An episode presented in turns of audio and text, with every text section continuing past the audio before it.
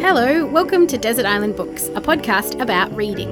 I'm your host and resident librarian, Natalie Mason from the Melbourne Library Service. Joining me is a special guest who will share their top three all-time favourite books. Beverley Wang is a journalist and producer who has worked for major media organisations in Australia and the United States. She's a graduate of the University of Toronto and holds a Masters of Arts degree in journalism from New York University.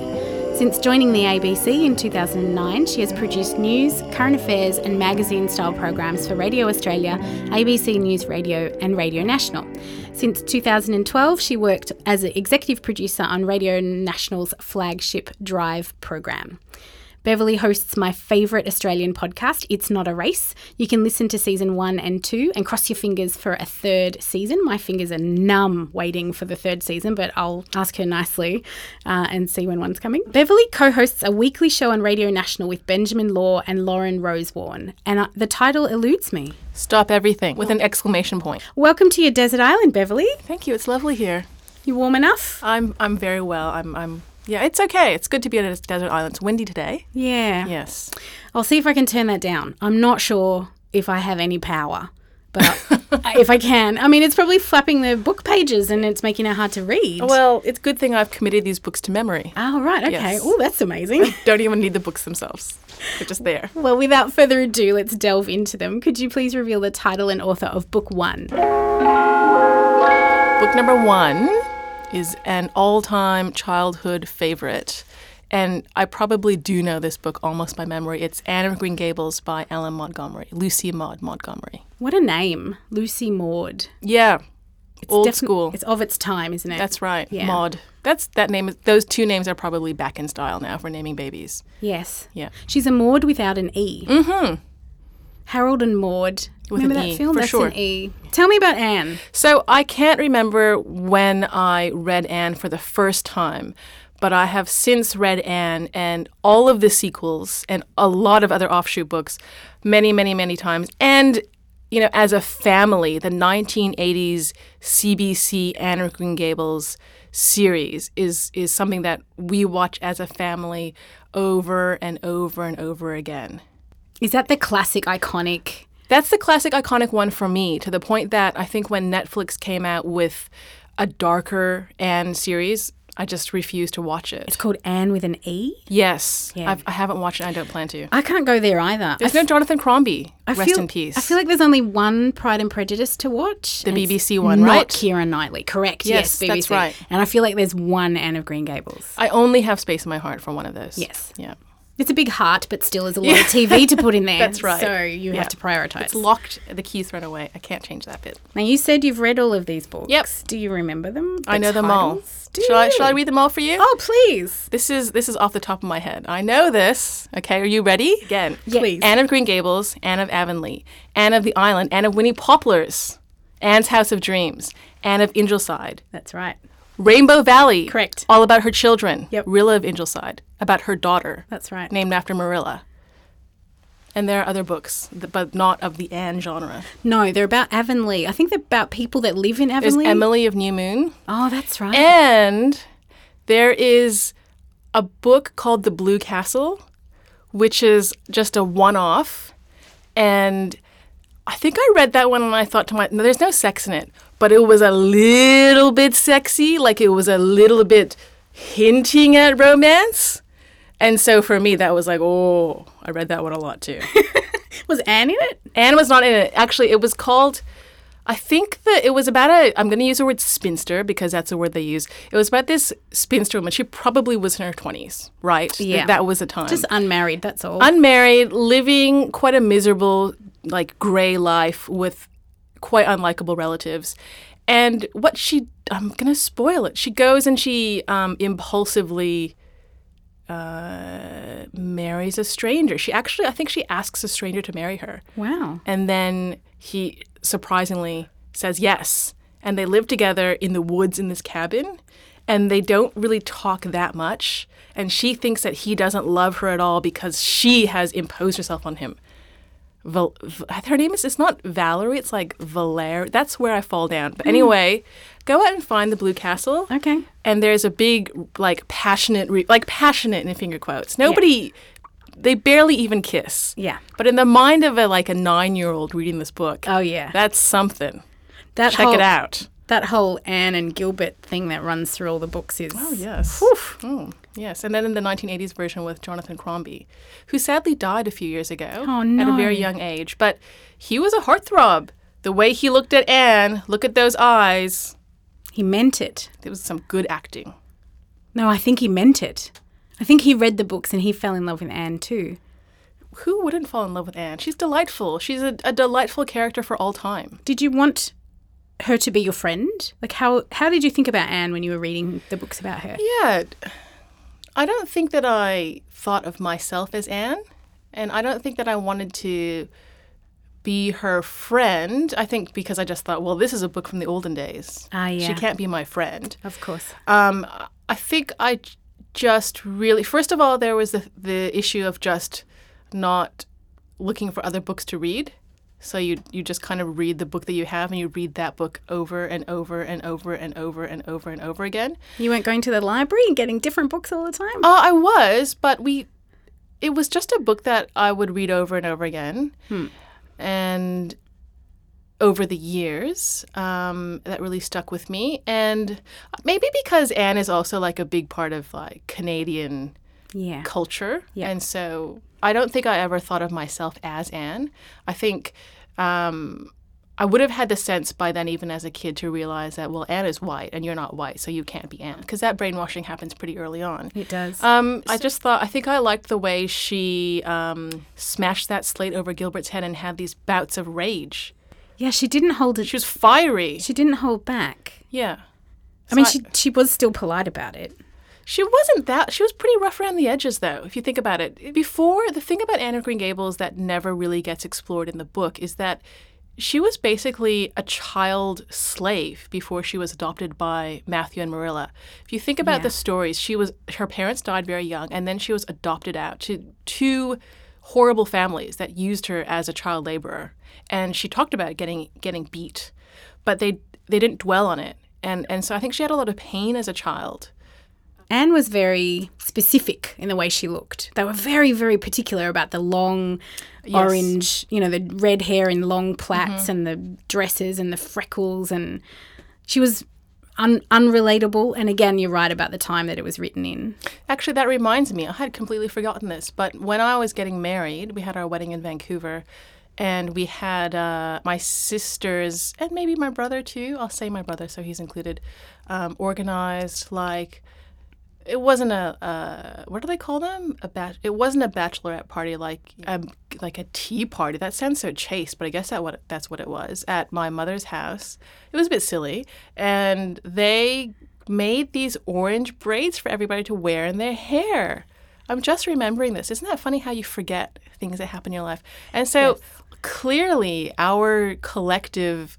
family love of Anne of Green Gables is pretty powerful if they did that. Yeah. Yeah. It's something they identify as part of your growing up. Because we watched that nineteen eighties C B C um, T V uh, dramatization of Anne, Anne of Green Gables over and over and over again. So for us, it's not just the book.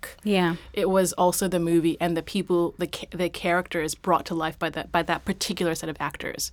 And that's something that we could watch as a family that my mother was into as well. So I think... that is probably why it it is such a, a strong book for me. Well, it united you as a family. Yeah, How yeah. nice to do that over yeah. over something cultural. Yeah. Yeah. Shall we move on? Please. Okay. Could you please reveal the title and author of book two? My second book is something entirely different. It's called Nothing to Envy, Love, Life, and Death in North Korea, and it's by a journalist named Barbara Demick. Um, and so I have a bit of a fascination with life in North Korea. Okay. So I've read a few narrative nonfiction books about North Korea. And I remember when I heard about this one, I think I rushed out and I was like, I've got to read it. And then I read it in about a weekend, just consuming it. I've, because it's it's by, she was, uh, I think she was the Korea correspondent for the Los Angeles Times. That's right.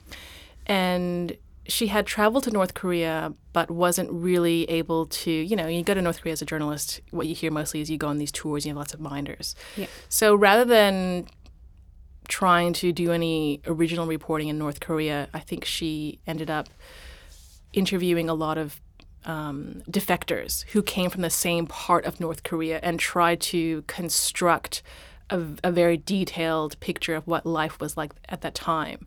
And just some of the details that are, are relayed in the lives of the people, uh, like a woman who's a factory worker. She works six days a week. She's got four children. She it, the, the the jobs in North Korea seem really spe- specific. She is uh, like a clerk for the bookkeeping department of the daycare in the factory. So not even like a clerk in the bookkeeping department of the factory, but the fact that the daycare has its own bookkeeping, bookkeeping department to me is like a bizarre, strange detail. Um, you know, working fourteen hours a day, every morning waking up and polishing her picture of Kim Jong-il on the wall, um, going to work at seven o'clock in the morning, staying at work, having her children grow up in the factory daycare, then doing the self-education and then coming back home at ten thirty and then like repeating. It just... And to know that some of the stories, I think when I read it, and and one of the people that she chronicled is a young woman, she was describing events in her life in the twenty-first century, right, or the late nineties. So that's a time that obviously I can remember in my life, and I can think and I can think back. Well, I was a young adult then, but I wasn't on a mountainside picking blades of grass or having to do, donate my own skin for skin grafts to patients if I'm a doctor or a nurse in a hospital. So those details are really gripping. And, and I think also we're living in interesting times politically. Yeah.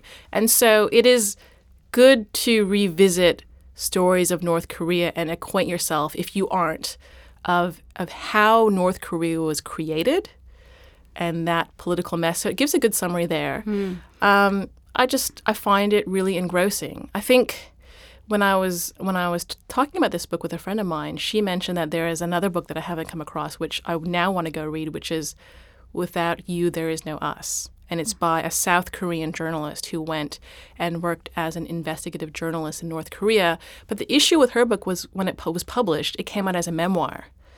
And she says she had, her name is Suki Kim, and she says she had no idea that it was going to be a memoir until the very last minute. But then that engendered all sorts of issues because, uh, you know, she raises, the I think, a valid point of if she was a white male journalist, um, it would nobody would ever think of making it into a memoir. It would be reportage. But of course, how could she hide in plain sight as an undercover journalist in in North Korea if she wasn't a South Korean woman? It's, it's a very interesting question. I haven't read the book, but now I want to go and find it. This book, yes, Nothing to Envy, is beautifully written. It's it, it's engrossing. So it's an excellent example of narrative nonfiction because you do feel like you're reading stories of people and not news accounts. Yeah. Yeah, it's it's, it's really engrossing. It's almost like a spy book. Yeah. Like a spy thriller. Yeah. With you know, without this, you know, same sort of drive, but it's an absolute page turner. Yeah, you can read it in one go. Just go through the night. I think that's how I read it. I think I started in one day. Yeah, and I read it until three o'clock in the morning. I was so fascinated by it. Yeah. Have you gone back to it? Well, I just started reading it again to prepare to talk to you about this, and and I'm liking it again. It's really, really interesting. I f- have not. Uh, I don't remember the stories as much as I used to. And so it's actually kind of fresh again. So yeah, I, I wonder if the stories will have a different light considering the times that we're living in, as mm-hmm. you mentioned, um, whether they'll resonate with you differently now than they did the first time you read it. I was actually wondering about some of, about how she verified some of the reporting.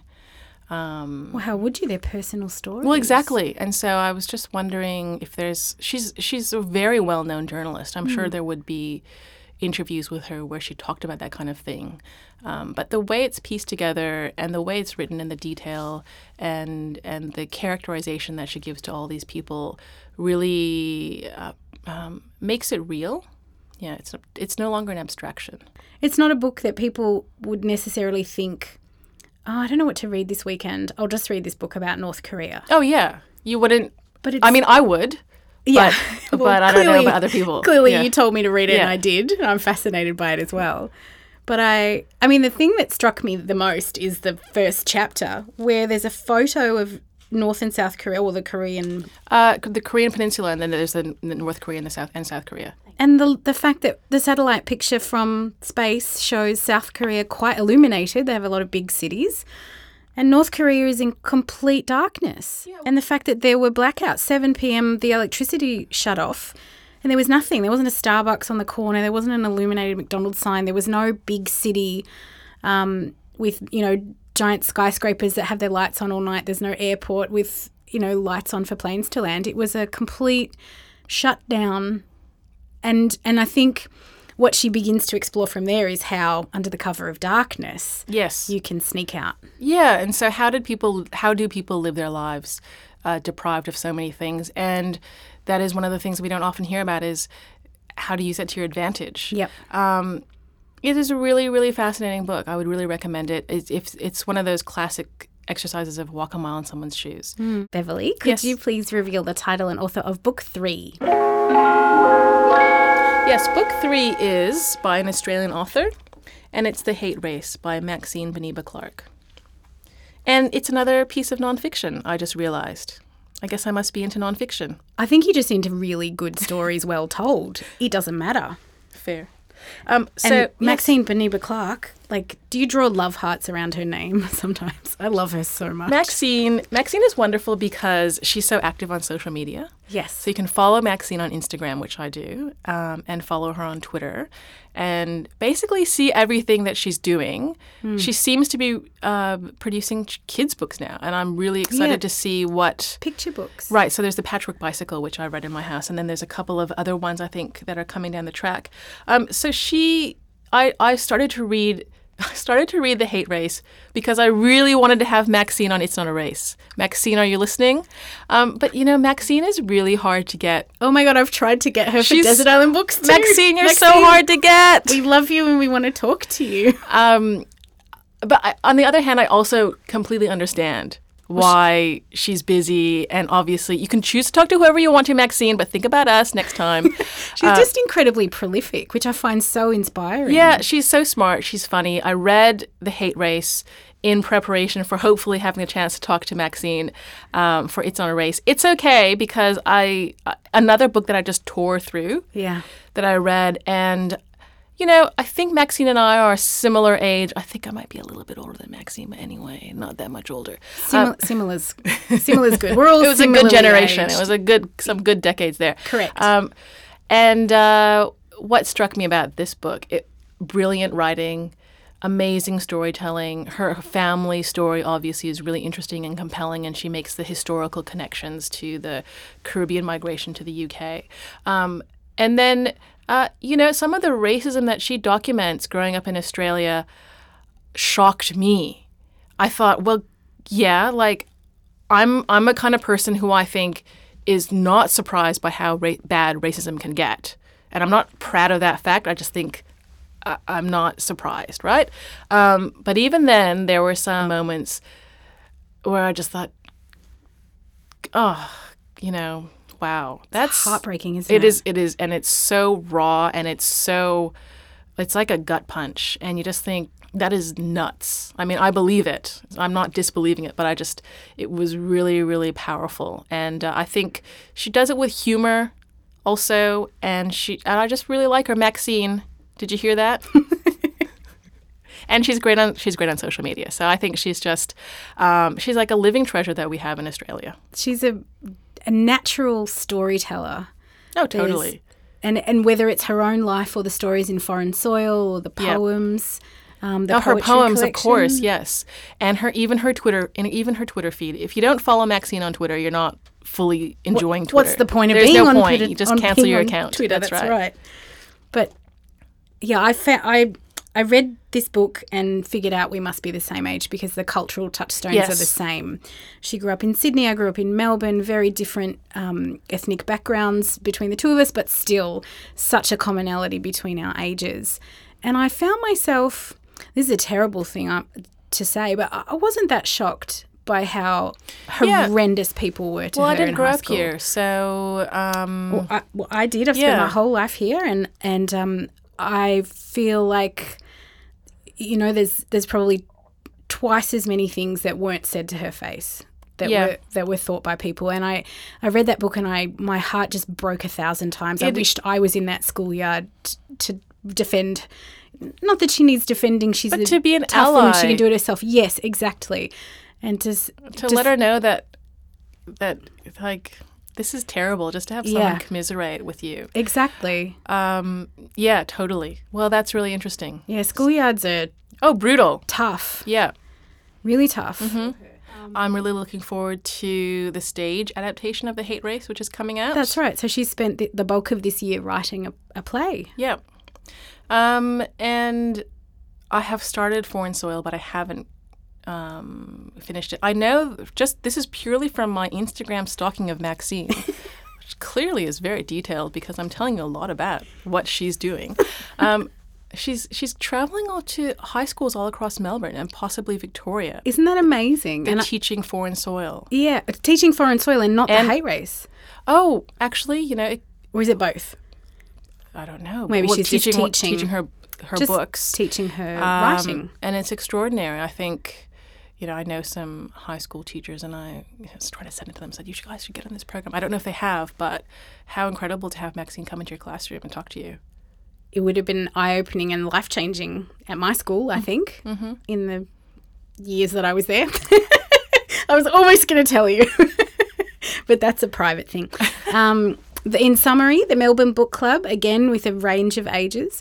Um, the last comment that I annotated that day after our meeting was, this must be taught in schools, and it was underlined. Really? Well, that's how emphatic the ta- the whole table so was. Were people mostly supportive and enthusiastic about the about the book? Yes. There weren't they, any... They were shocked. Yeah. Um, they were shocked, and it didn't it didn't marry up with their experience of high school. And again, because we have a range of, of people in the book club who have different life experiences um, and grew up at different different times. Um, but the overwhelming feeling was, young people need to read this. This, oh, and it's, this needs to stop. It's very accessible. It's it's yeah. yeah, it's a great book. And when I say this needs to stop, the vitriolic racism needs to stop, and young people need to read this book because what you what you learn from reading it is is what Maxine experienced. The other reflection I have about The Hate Race is that growing up in the nineteen eighties and going to school was just brutal. Yeah. Teachers, at least were, from my experience, did not care about bullying. They did not do any anti-bullying education. It was really just the rules of the jungle. Just I remember a out. kid threw a rock at my face, waited for me to come out of the classroom. He was this bully, this boy, and he showed up and he threw, I threw a rock and it hit me on the side of my face. Beverley. And I think I, I tried to talk to a teacher about it and got nothing. And I just think now, because my husband is a high school teacher and I know that they do very extensive anti-bullying education and they're very um, vigilant about it. And I'm and I'm so happy when I hear that because I think about that. And I think it's crazy that as a kid, someone would have done that to me, and I would have. And same in The Hate Race. Yeah, that you just wouldn't have felt supported. There's not an adult to tell where you feel like something will be done or you will be protected. I mean, the eighties was a wild time to be a kid. Yeah, it was. Yeah, it really was. I mean, I'm not saying that the sixties and seventies were a picnic, but this is my experience, that we basically, on the one hand, were very free to do whatever you wanted. Yeah. I would take the bus downtown at like the age of like eleven and twelve with my friend, and we'd just wander around the city streets of Vancouver, downtown, right? Yeah. And just get on the bus and go back home, and no big deal. So that was probably incredible, and I doubt I would ever let my own child do that at eleven and twelve these days. Um, but at the other, on the other hand, we just didn't, I just didn't tell my family or my parents these kinds of things. There's kind of this, I don't know, this instinct not to. There was a lot of internalized. I mean, mm. we weren't taught, we didn't know what bullying was. And we, you didn't was. know we to speak about, out about it. Yeah. What is it? I don't, stop, I don't like it. Yeah. Whole, that whole conversation that, that kids are taught now from primary school age. Yes. If someone's doing something you don't like, tell them to stop. Yeah. And if they don't stop, mm. tell an adult. God, who would have listened? Like, who would have done anything? So there is some cultural change that's happened. So yeah, uh, yeah, we do have to acknowledge that. We but. should be grateful for that. But, um, but yes, re- you know, reflecting back. Oh, um, it was brutal. It yeah. was wild. It was nuts. It's like Stranger Things, but without the supernatural element. Well, the eighties weren't that long ago, I insist on saying. thirty years ago. Well, it wasn't that long ago. I remember it clearly. Yes, well. Speaking of the eighties, this is another terrible segue. What are you reading at the moment? I'm rereading Nothing to Envy. Bravo. Uh, what am I reading at the moment? Oh, I have I start a lot of books and then I don't finish them. Okay. So I have lots and lots of books that I have read the first few pages of and then I stop. Is but that because they don't grab you or because the time it's is a mix. Poor? It's a mix. Um, I am reading a book called The Dirty Girls Social Club. Okay. Dirty Girls Social Club is a novel by Alisa Valdez.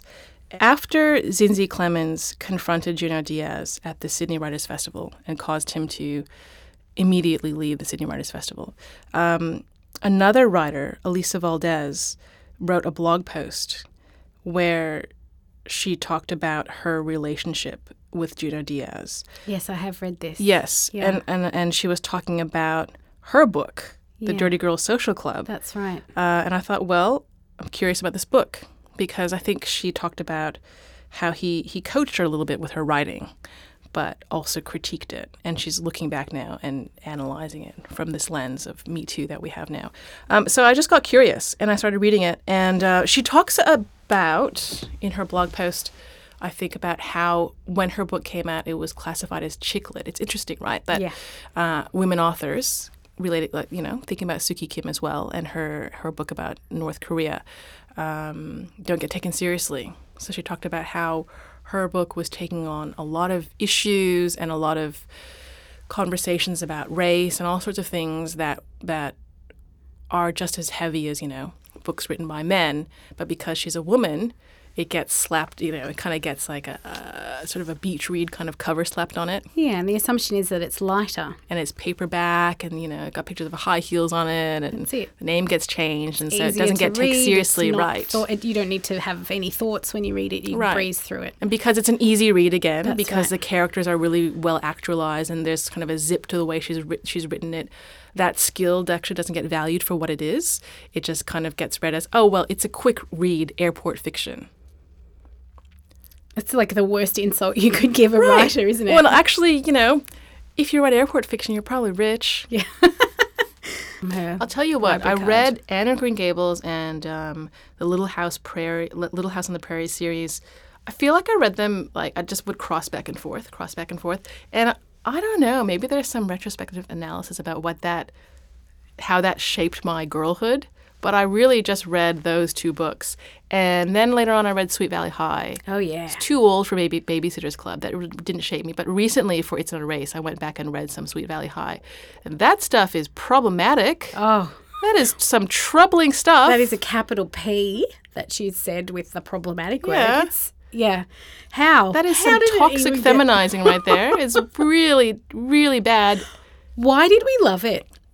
It was available. Why were we addicted to it, though? Serial fiction. I think I think there was – there's not that much self-reflection when – I I wasn't that self-reflective as a kid. Mm. So I didn't recognize that reading about the five foot seven um, twi- Wakefield twins who were identical except for like a mole on the cheek or something. I think there was not that much – there wasn't that much selection. Mm. There wasn't that much self-reflection.